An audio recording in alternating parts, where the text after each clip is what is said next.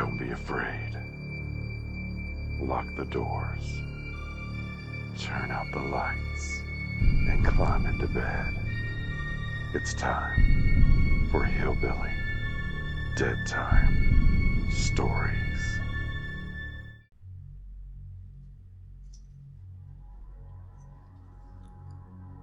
There is something about autumn evenings in Connecticut that can really give you the chills.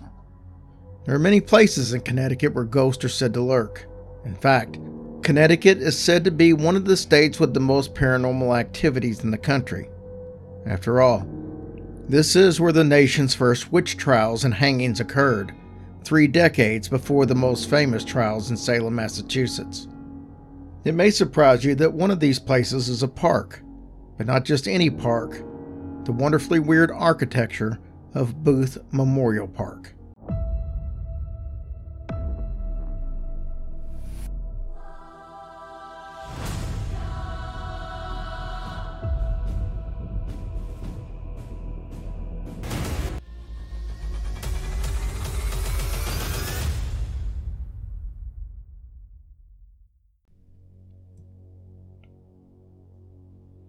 The Booth Memorial Park in Connecticut is a park that both history buffs and ghost hunters will love. When you think of haunted places in Connecticut, your mind probably goes to spots like cemeteries, or maybe abandoned hospitals, or other places that are typically viewed as creepy. One place that you wouldn't suspect to be the subject of spooky stories is a park. After all, parks are typically serene places to enjoy nature. But right there in Stratford, Connecticut, you'll find Booth Memorial Park. An allegedly haunted park that's beautiful, historic, and if you believe in the stories, filled with ghosts. Booth Memorial Park is an absolutely lovely 32 acre oasis tucked away in Stratford overlooking the Housatonic River. The park is filled with unusual buildings like a windmill, a mini lighthouse, and a clock tower, and of course, a chapel. The buildings were placed there by the eccentric family that owned the property and would eventually donate it to the town. This is a fun park with lots of unusual attractions. It's definitely worth a visit for an enjoyable afternoon. But did you know that many consider this park to be haunted?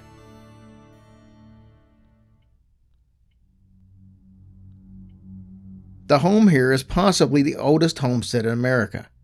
The house itself was built in 1840, but it sits upon the remains of a foundation built in 1663 and has been continuously occupied for hundreds of years. With such a storied history, it's not that surprising that the park is supposedly haunted. Why? Allegedly, the Booth brothers that lived here and built all of the unusual buildings studied spiritualism here in the early 20th century. Several teams of modern day ghost hunters have explored the park and claim to have seen unexplained balls of lights and heard odd noises. Some say this is because the actual park was built right next to a cemetery. Others have said that the Booth brothers may have conjured up something sinister during their studies.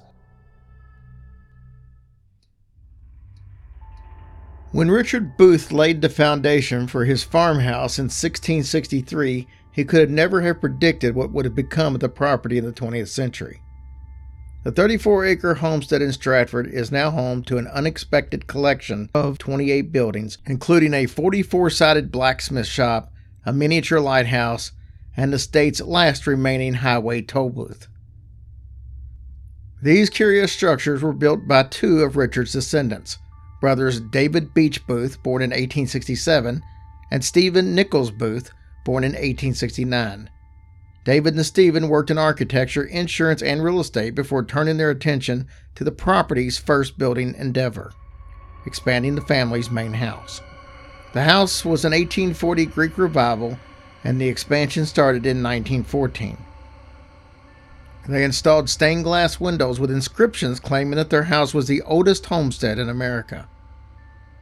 They constructed a local history museum housed in a barn with a clock tower that formerly topped a Massachusetts church. The brothers traded an electric carpet sweeper for the clock tower. The brothers also designed and built their very own cathedral in 1932. It's known as the Technocratic Cathedral. The cathedral was constructed without nails using California redwood beams stacked on top of each other. The final effect is very Lego like.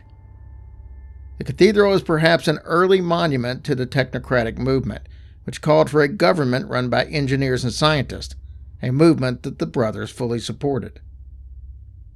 The eccentric siblings weren't always welcomed in Stratford, though.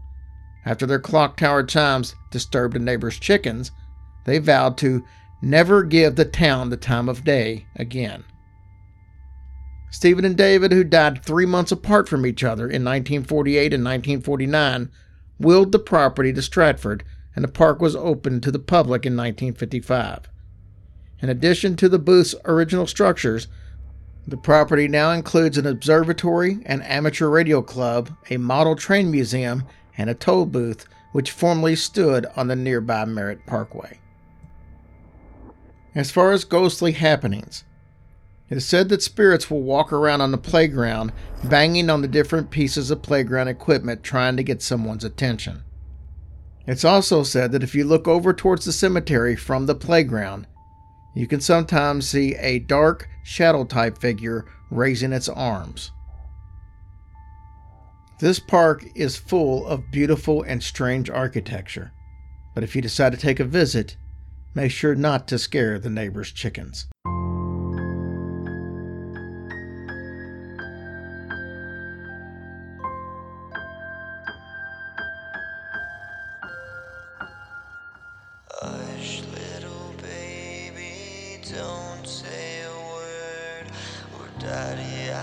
Fight off a zombie herd. Once that zombie herd is dead, daddy has to hack off the devil's head. And if that devil's head gets hacked, Daddy has to hunt down a werewolf